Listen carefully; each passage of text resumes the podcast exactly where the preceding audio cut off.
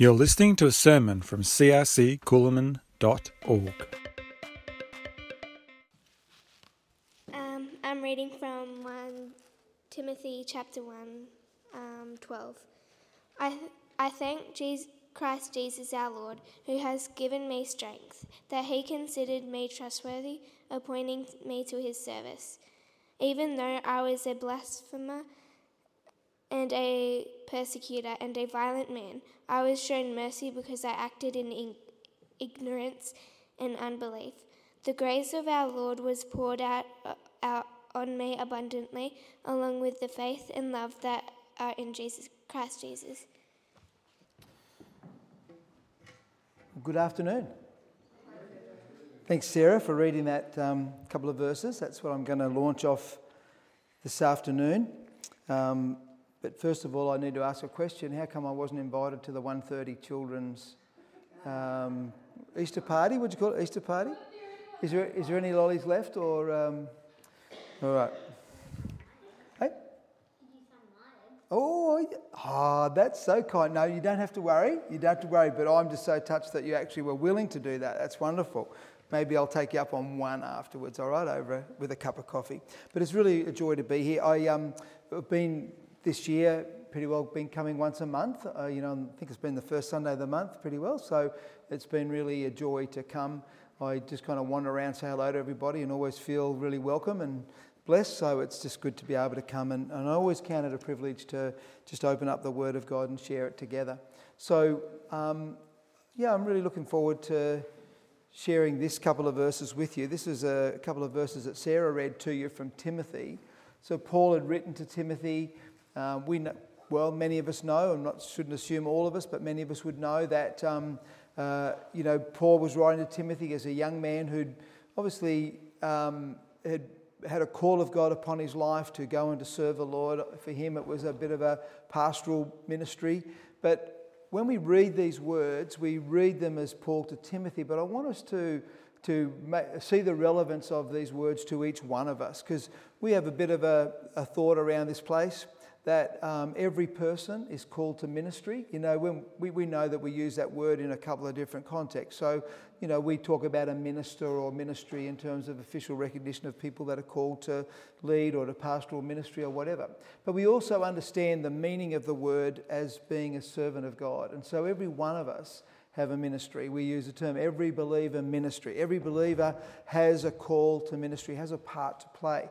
We think about the body which we often talk about, the church as a body, and we kind of say from the youngest to the oldest that each one of us has value and each one of us has a part to play within the, the local church or within the church body.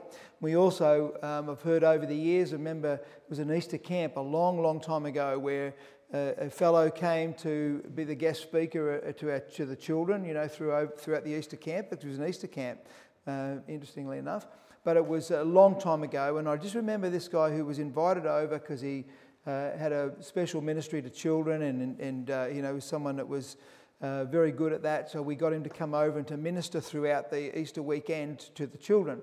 And at the end, when he was brought to the front to be thanked for, you know, for his ministry to the kids, he made a statement which I've never forgotten and probably quoted hopefully not too many times, but certainly lots of times, and that is that the children are not part of the church of tomorrow, but they're part of the church today. Is that right? Now, again, I understand that it's beautiful. Yeah, I understand that, like children, we want to let them be children, don't we? Don't want to weigh them down with responsibilities and pressures, you know, like serving in the church. But we also recognise, and this is something that you guys are good at here, um, you know, that from a young age you're wanting to involve them and include them and seeing, them, seeing the contribution that they make to the church body.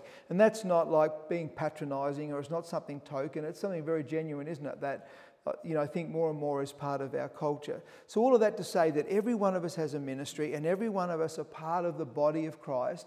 So, when we see here Paul's words to Timothy, just encouraging him, um, and I'll, I'll, read it in a couple of different translations. It doesn't change the meaning at all of it, but it just does unpack it a little bit and gives a bit of a, a couple of angles to look at it. But this is from 1 Timothy 1 12 and 14. As, as I said, Sarah read that out for us. And so Paul is saying to Timothy, he says, I thank Christ Jesus my Lord. And he says a few things. He says, He's enabled me because he counted me faithful calling me to or putting me into the ministry. So, really, I guess from that I'm saying Timothy, well, his ministry was a certain expression of ministry. But for each of us, um, we're sometimes it's an unfolding journey, isn't it, to know what our ministry is? It's probably the big question that many people have. Oh, I'm not sure what, what's your ministry? And I'm not sure that's a, an easy question or even a helpful question because ultimately we're just serving, aren't we, in the church and we're just doing what we do. We're just seeing what God's got for us. And as we learn and grow, I always call it God's unfolding agenda in our life. I love that He has a plan for us. He knew us before we were born. Psalm 139 always comes to mind when I'm thinking about this, that He knew us before we were born. And so I love the idea that He was shaping us, and, you know, I, I kind of see that He was maybe just had this glee, uh, uh, gleeful uh, sort of countenance as He put us together and as he said, you know, what gifts and talents we might have and things that might be part of our makeup, our personality and the different aspects of our makeup, so that, you know, as we're born and then we grow and we're developed in a family situation and other environments, church family as well, that those gifts then come to the fore. And so this is, there's this unfolding agenda uh, that's you know, quite intentional. But we have a free will with that, don't we? We can sort of respond to that or we can run from that. And many of us have probably got a story of different seasons in our life when we've done both. But um, so each of us like have that ministry. There's a sense whereby each of us are called to, to, to just discover our ministry. But you know, right from the beginning, I got saved. I know I've told you this many times, but not everyone has perhaps has heard this. But I got saved in 1975. It's a long time ago. I was 15 years old at my at agricultural boarding school, and uh, there was a group of boys there that were pretty, uh, pretty. Um, one of them was my older brother, and they were very, uh, very passionate about their faith, but in a good sort of way. I'd see them get up early and go and pray. No teachers, no parents were making them, you know, get up and pray, but they just had a heart to pray, and they're praying for a school and praying for whatever, well, whatever they were praying for. Um, and, uh, and I used to sort of see them doing that thing. Who would, who would be crazy enough to get up early and just to go and do that voluntarily if no one's making you do that? Uh, this is probably a good, good point, a uh, good time to, to own up and tell you that this is my favourite day of the year. Anyone else, this is the favourite day of the year? When you actually get an extra hour of sleep in, but you don't lose an hour. It's pretty good, isn't it? Like you get an hour of sleep in, but you don't lose an hour. And during the week, I started thinking, oh, it's going to be daylight savings coming up soon, and I'm thinking I'm going to lose an hour. And then when I realised that it actually is the other way around, I actually gained two hours. Who, who, knows that? Because I thought I was going to lose an hour, instead I gained an hour, so I actually gained two hours. Anyone else think like me? Uh, no, I didn't think so.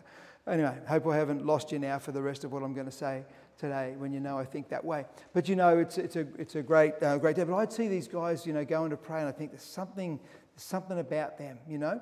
I'd grown up and learned about things of God, and in some ways had just not fully responded to that. But I'm grateful for those years when I learned uh, much, you know, from the Word of God that's helped me and brought me in good stead these days. But you know, um, it took till year 10 to just make that commitment. But what happened was I, I remember as I began, probably from those early years, I began to think. I think that there's a, a called a some area of ministry expression. Um, I probably felt like I had a care for people, and you know, there was a bit of a sense of pastoral. I never really wanted to lead a church as such. I never thought about that, and it probably was a long way from my thinking anyway as a young guy. But I was just not really thinking of that as something that I would ever want to do. But I thought, I do want to serve the Lord. I do want to find out what my ministry is. And I had a sense that that somehow there was a growing compassion for people and a love for people, and I sensed that there was a call, you know, on my life. But it's not like it becomes really clear straight up. And so what I, I used to, uh, someone I guess shared this scripture with me, and I remember it just coming alive to me and helping me realize that I don't need to understand all about what my future was going to look like. I didn't need to understand, you know, and be able to describe to anybody what ministry I was feeling like I was going to have. I didn't even really need to fully understand where I was in that journey of, you know, the unfolding agenda of God. But I, uh, what was really a relief for me and an encouragement at the same time was when I saw this and I thought, you know what, this is what Paul is saying to Timothy. He's saying that when God counts you faithful, then he's the one who gives the ability and the opportunity to be able to serve Him in the way that He's called you to do. Now, I'm not sure whether you think I'm, I'm uh, you know, adding too much to that, but that's how I see it. He says He's enabled me because He counted me faithful, putting me into the ministry. So let me just read I uh, just thought it was helpful to read it from a couple of other translations. And so um, I'll, I'll, read again, if it's all right, I'll read again, read again uh, the passage from the New King James Version. And then I'd like to just read from a couple of others. But it just says this I thank Christ Jesus our Lord, who has enabled me because he counted me faithful, putting me into the ministry. Although I was formerly a blasphemer and a persecutor and an insolent man, but I obtained mercy because I did it ignorantly in unbelief. And the grace of our Lord was exceedingly abundant with faith and love which are in Christ Jesus. I love that when those two words are together, exceedingly abundant. I mean, this is a bit of a sidetrack, but you know, it says that if you call unto me, or it says that he's able to do, it's not the call unto me one, it's, he says he is able to do exceedingly abundantly above all that we ask or think. And I don't know about you, but when I, when I think of that, I think, well, I'm able to think of some pretty big things that I really would love God to do for me. But, you know, when I'm thinking about that, I know that He is able. Now, it's not necessarily He's going to do every single thing that I kind of whim for because that's not really going to always be helpful for me. But what He's able to do, He is able to do exceedingly abundantly above all that we ask or think. And here it says, His grace was exceedingly abundant with faith and love in Christ Jesus. I'd like to read it from the Amplified. This is one of those examples in the Amplified when it's got like brackets in brackets, you know what I mean? And when you read it through, it doesn't sound overly fluent. So I'll do my best to try and read it to you in a way that's clear. But if you, you know, if you kind of think, oh, that's interesting, then maybe after you could just take a note of it. 1 Timothy 1 12 to 14 in the Amplified Bible and maybe have a read of it later on. The phone comes in pretty handy, the phone Bible these days, doesn't it, to check all the translations. But this is it, I'll read it to you. I thank Christ Jesus our Lord who has granted me, in brackets, the needed strength and made me able for this, because he considered me faithful and trustworthy, putting me into service for this ministry, even though I was formerly a blasphemer of our Lord and a persecutor of his church, and a shameful and outrageous and violent aggressor towards believers. Yet I was shown mercy because I acted out of ignorance in unbelief. The grace of our Lord Jesus, sorry, the grace of our Lord, his amazing unmerited favour and blessing, flowed out in superabundance for me, together with the faith and the love which are realised in Christ Jesus. A lot in that, isn't it? But there's something beautiful about how that uh, describes um, both our undeservedness, but yet the plan of God to, to see that as we're faithful, as we just look to be faithful, then He is the one that can add ability. He is the one that can uh, open and provide the opportunity for us. I mentioned before, I had no real aspirations. I mean, I wanted to serve the Lord, but I had no real aspirations to, uh, to any. Um, you know, specific call to ministry in the sense that we use it to say, you know, a pastor or a leader of a church or whatever. And so there would have been many reasons for that. There would have been a, an absence of confidence. I was a, perhaps a, a young fella brought up on the farm, uh, you know, um, not all my life. I had the first six years uh, living in couple of years in Melbourne and then a few years living in the town of Leeton. My parents bought the farm, so we moved onto the farm. But then I just loved being on the farm with the family, didn't necessarily want to be too many other places. Played a bit of footy and things, but you know, I was confident in those safe arenas, but I wasn't always confident about mixing with people and certainly not getting up and speaking, you know, in front of people. So for that reason, it would have seemed, seemed fairly obvious not to aspire to anything like that. You know what I'm saying? And so I, but I did have this heart that just wanted to be faithful. I just wanted to do what God had called me to do. I wanted to serve within the local church and I wanted to be open to what God wanted me to do uh, with my life. And I think that was something that was pretty, pretty definite there. And so it was really encouraging to know that if I am just faithful, you know, then it's God who will work out the plan. It was God who, if He called me to something, then He'd just provide the ability to do that. And I'm not meaning like suddenly from yesterday to today, you know, the whole personality and confidence and everything else shifts. But there's this, there's this ability, isn't there? Or there's this ability that He gives us as He grows us and strength, stretches us and strengthens us. Is that all right? Who knows what I'm talking about? Are you, are you okay with this? Because I'm trying to encourage us and say it's not that we stand back, it's not that we belittle what we have, it's not that we make light of what God can do in our life, but you know, we don't have to put pressure on ourselves saying, well, I think I've got to do this or whatever. You know, one of the mistakes we often make is we compare ourselves to others, don't we? And we validate, you know, whether what we do has value based on what we see others do and those sorts of things. I mean, those of us who um, have got a couple of years on us, and I'll look up in the top to make sure I don't look at anyone in particular. I'm not looking at you, Hillary, honest, you're still young, okay? But no, but you know what I mean? But you know, what happens is life, just life experience, doesn't it? Makes you a bit more restful about, you know, how you compare yourself and what you, you know, your sense of identity or whatever. But even more than life and life experience is when we come to understand that it's God who calls us and it's God, it's relationship with God that gives validity and value and worth to what we do. And that when I'm just being where He's uh, where He wants me to be, doing what He's given me to do, you know, I get a lot of sense of worth out of that. And it, it sets us free from envy and it sets us free from comparison and the pressure sometimes of having to be something that we're not. I'm not sure if you, if you understand some of those pressures that come along at time in our life because we want to serve Him, but we also realize that each of us, um, you know, uh, have to find, you know, where that is for ourselves. And so in this, in this passage, it talks about um, how He's the one who enables. The New Living Translation, just quickly before I move on, just says, I thank Christ Jesus our Lord, who has given me strength to do His work.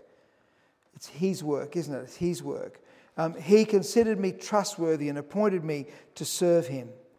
And goes on about being the blasphemer and how he persecuted people. And then verse 14, and oh, how generous and gracious our Lord was.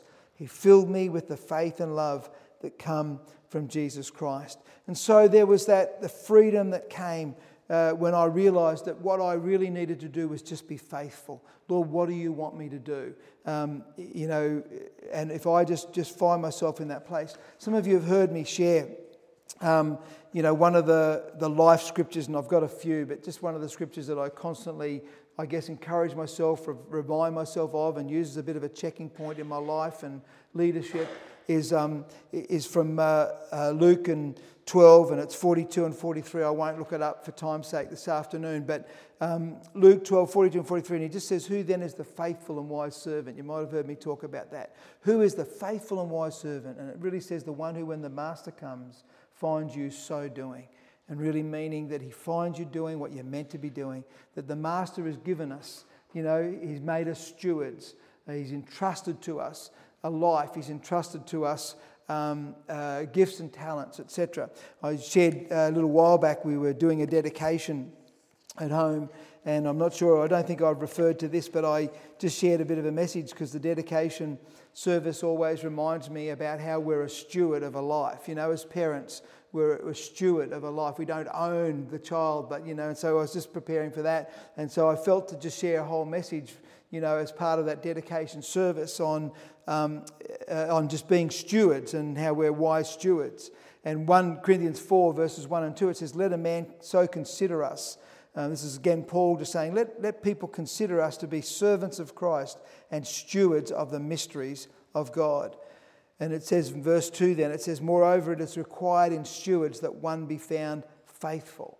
And so, you know, what, what, what's been entrusted to us, I made a bit of a list of things on that message and just quickly went through a few things. And we're stewards of the mysteries of God. Now, I think one of the privileges we have is that we can actually be, um, the Bible uses different terms, we can be ambassadors. Uh, I won't turn to it either, but 2 Corinthians 5 17 to 21, it tells us that we're a new creation. And then it says that we've been reconciled to God. And then after that, it says that we've been given the ministry of reconciliation. And then it says we're like ambassadors pleading on behalf of Christ that people might be reconciled to God.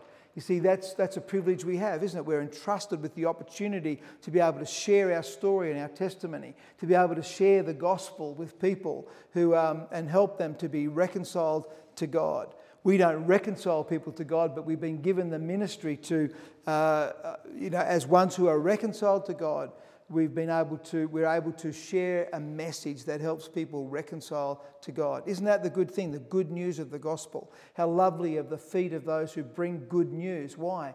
Because what we do is we bring the message of the gospel of reconciliation. You know, the little uh, uh, children's um, presentation uh, that you do, and I love, love those as they unpack different parts of the Bible uh, in a clearly understood way. Um, when I was watching that, it's funny, all the things that you could have noticed, I just noticed the veil, you know, being torn. Because as I was thinking, I just think, oh, just one of the things I just love and I've come to appreciate so much is that He has removed everything that separates us from His presence. That He's actually opened the way for us to abide, not only come to His presence, but actually abide in His presence. That every moment of every day we can walk aware of His presence and His power in our life. And what a, what a life changer that is. What a transforming reality that is. And yet we struggle with that sometimes. But when we can realize that the veil has been torn and that the, the, the relationship, the sacrifice, the per- perfect sacrifice has been given once and for all through Jesus, and we can live in relationship with Him, you know, just every day.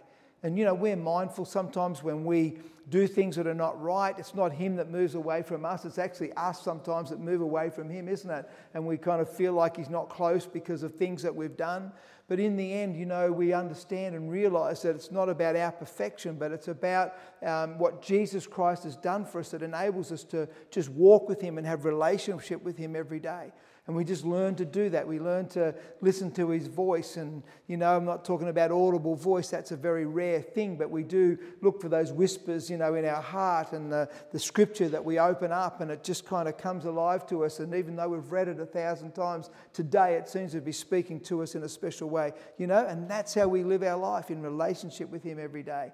And so we're stewards. We're stewards of, um, of the, the mysteries of God. We're stewards of our, uh, of our lives, of our gifts and our talents. We're stewards, and I've got verses for all of these, but just giving you a summary. Uh, we're stewards of our time.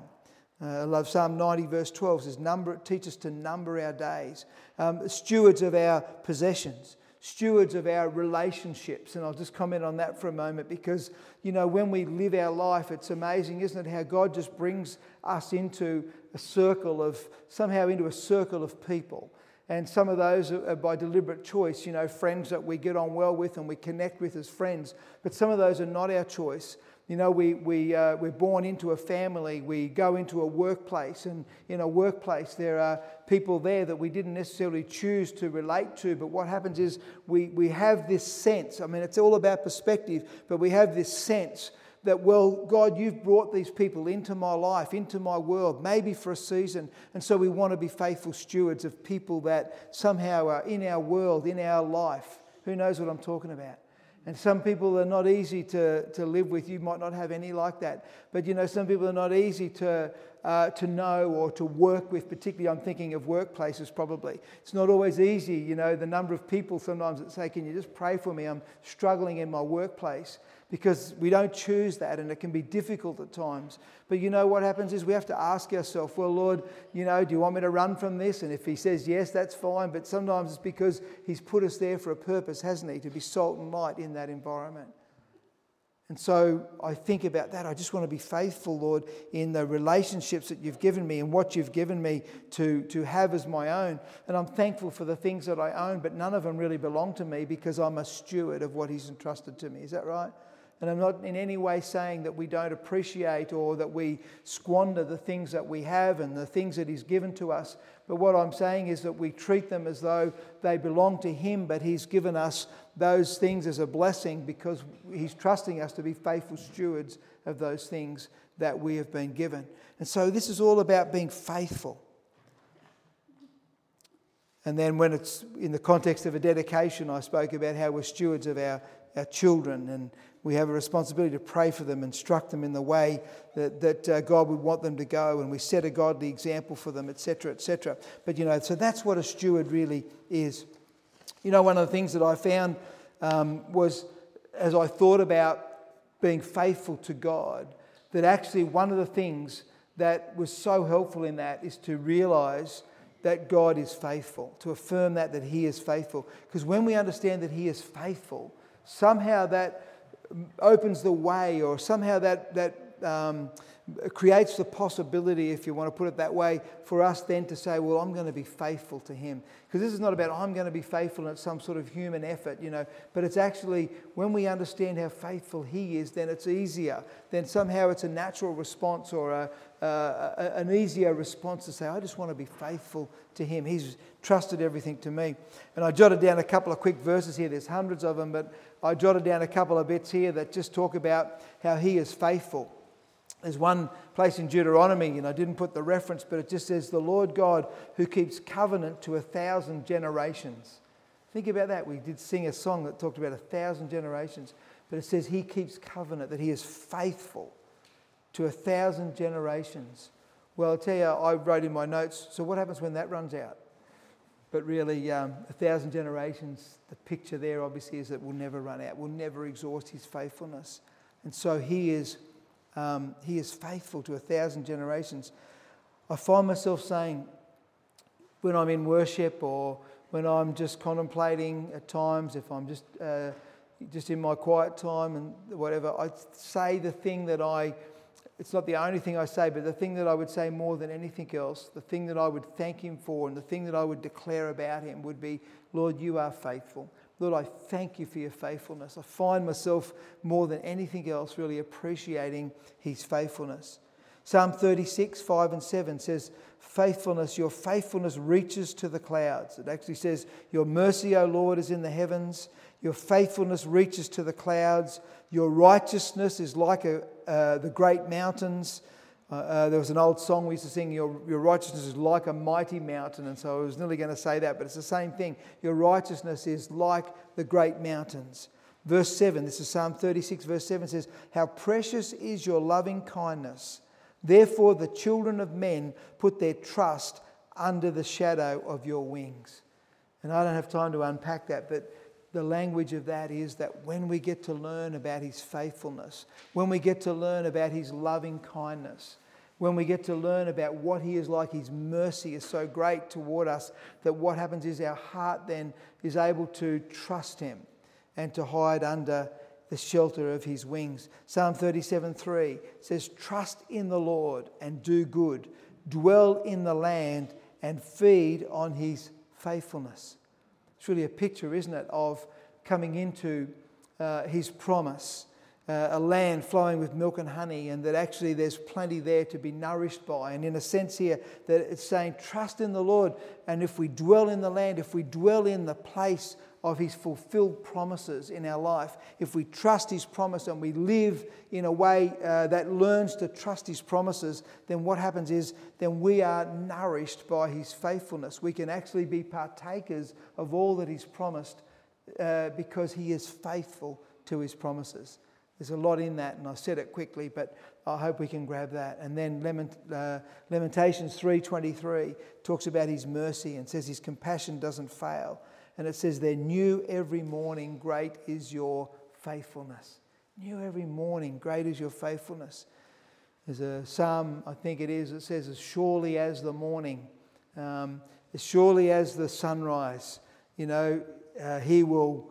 Um, it doesn't say faithful, but something similar to that, you know. But it's just talking about how we can have confidence in his faithfulness. It's like every day is a new day. Now, he doesn't depart at the night and then turn up every morning. He's with us always. But do you know what I mean? Like every day, he, we can just declare and affirm his faithfulness to us every day. And so there's something beautiful about thinking about his faithfulness and then responding to um, to, you know, no matter what we see as our shortcomings or how inadequate we feel or how confused we feel about what our ministry is or what He's calling us to, the one thing that we can do is we can come back and plant our feet upon, Lord, I just want to be faithful to you. Lord, I just want to set my heart to what you want. I know most people start with a definition, but I'm going to finish with this, with a definition, all right? Because I thought, what does it mean to be faithful? I was kind of wondering whether I just take 30 seconds, maybe 45 seconds, and just let you think about if you had to give a definition of what it is to be faithful, what would you say? So I w- I won't ask you to respond to me. Perhaps someone braver than me, like Annette, might do that, but, but I will just give you a minute or whatever. 45 seconds seems a long time. a minute, just think if you had to answer me, if you had to give a definition of faithfulness, to be faithful, what would you, what would you say? Have a think about that, and then I'll share what I think, and you can see if it's somewhere near.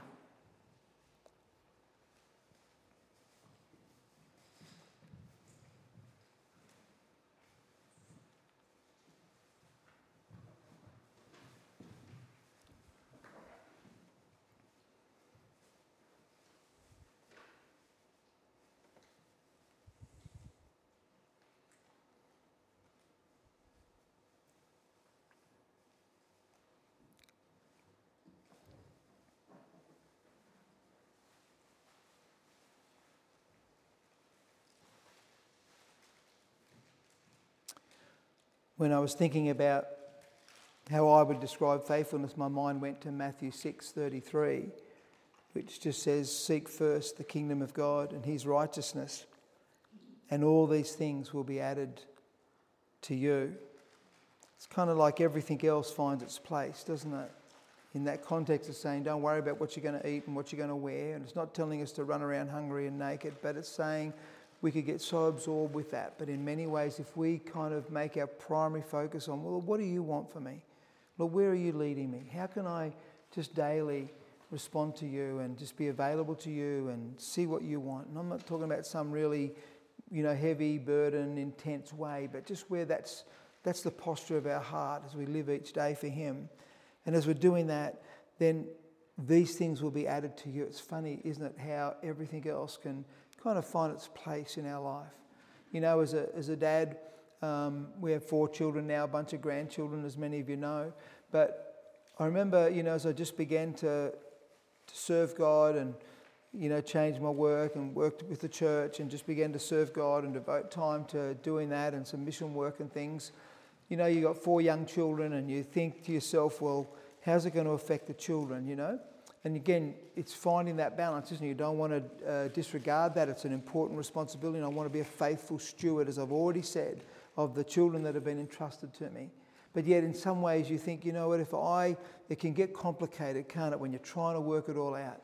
Well, Lord, if I just stay faithful to what you've called me to, and if I just, as best as I can, just be open to you and let you lead me and let you guide my life, well, you know, my children will be blessed. My children will find their way. And I don't mean everything will go smoothly. You know, you guys know I don't need to qualify too much so you don't misunderstand me. But I'm not talking about everything goes rosy and the children are going to be loaded up or whatever with all the possessions and things. It's not really about that. But the life will kind of come together. Life will work out for our family. And even when challenges come and difficulties come, somehow if we just stay true to say, Lord, what does your word say about this? Lord, how, how does this fit into the things of your kingdom? You see, seek first the kingdom of God really means seek first. The kingdom is a king's domain. And if the kingdom of God is where he is king, where his word is the principles that we live by, that undergird the way that we live our life. And so, if we're living with regard to his word and the truth of his word, if we're living in a way that um, that just uh, the righteousness part of it says, seek first um, uh, the kingdom of God and his righteousness. That means what is right by him or what is, uh, you know, right and consistent with his nature and who he is. So then I'm saying, what does his word say? You know, what does God want for me? How is God leading me? How does this fit into the person of God and the way that he works and deals in my life? And as we do that, then what it says is that everything else somehow finds its place in our life. And so, you know, for me, that's what I thought. I thought, you know, that's what it is to be faithful, to seek first his kingdom and his righteousness, what is right by him. And the second thing was what I've already shared about, just to declare that he is faithful. And out of that trusting in his faithfulness, that I remain faithful to him. As I was thinking about this this morning, um, uh, I'm one of these naughty people, don't listen kids who writes on my hand sometimes, you know, I know that's naughty, but uh, Jeremy, who was just leading our communion time this morning, and he made a statement. He says, maybe he was praying at the end of communion or he just made the statement, but I scribbled it on my hand. And it says, Daily we say yes to you. Daily we say yes to you, Lord. And I thought, that's what it's about too. And I scribbled that down there. I said, Thanks, Jeremy. So seek first his kingdom and his righteousness. Declare that he is, he is faithful because then, out of an awareness of his faithfulness, something in my heart wants to trust Him and to be faithful in return. And then daily we say yes to you, Lord. Father, thank you for your word and thank you that you are faithful. We declare that this afternoon. We declare that you are faithful, that we can put our trust in you, we can trust your ways, we can trust your word. In many ways, Lord, your kingdom is so different to the kingdom of the world. And as we live by and apply the principles of your kingdom, the way of your heart and the way uh, that reflects your, your, um, uh, who you are to us, Lord, as best as we can, as we look to be faithful, to seek first your kingdom and your righteousness. Lord, as we are faithful, you're the one then who opens doors. You're the one who provides the ability and the enabling power. You're the one who causes uh, those uh, gifts and talents that you've placed within us even before we were born. Lord, you bring them to the surface so they can find expression, Lord, in our life and in the lives of others. So, Lord, we, we want to say yes to you. We want to be obedient to you. We want to be responsive to you. We want to come to a place of trusting you. Lord, we want to be the faithful and wise servant who, Lord, on your return, we're found doing what we're meant to be doing in the place that we're meant to be doing it. Lord, we do want to be faithful and wise. We love you, Lord, and we're not ashamed to declare our love for you. Thank you that you've opened the way for us to walk with you and experience relationship with you every day, every moment of every day. And Lord, I thank you for each of my brothers and sisters here, from the youngest to the oldest, that Lord, we will know and understand and experience the joy of walking with you, living for you, serving you, outworking the ministry that you have called us to. In Jesus' name. Amen. Amen. Thank you.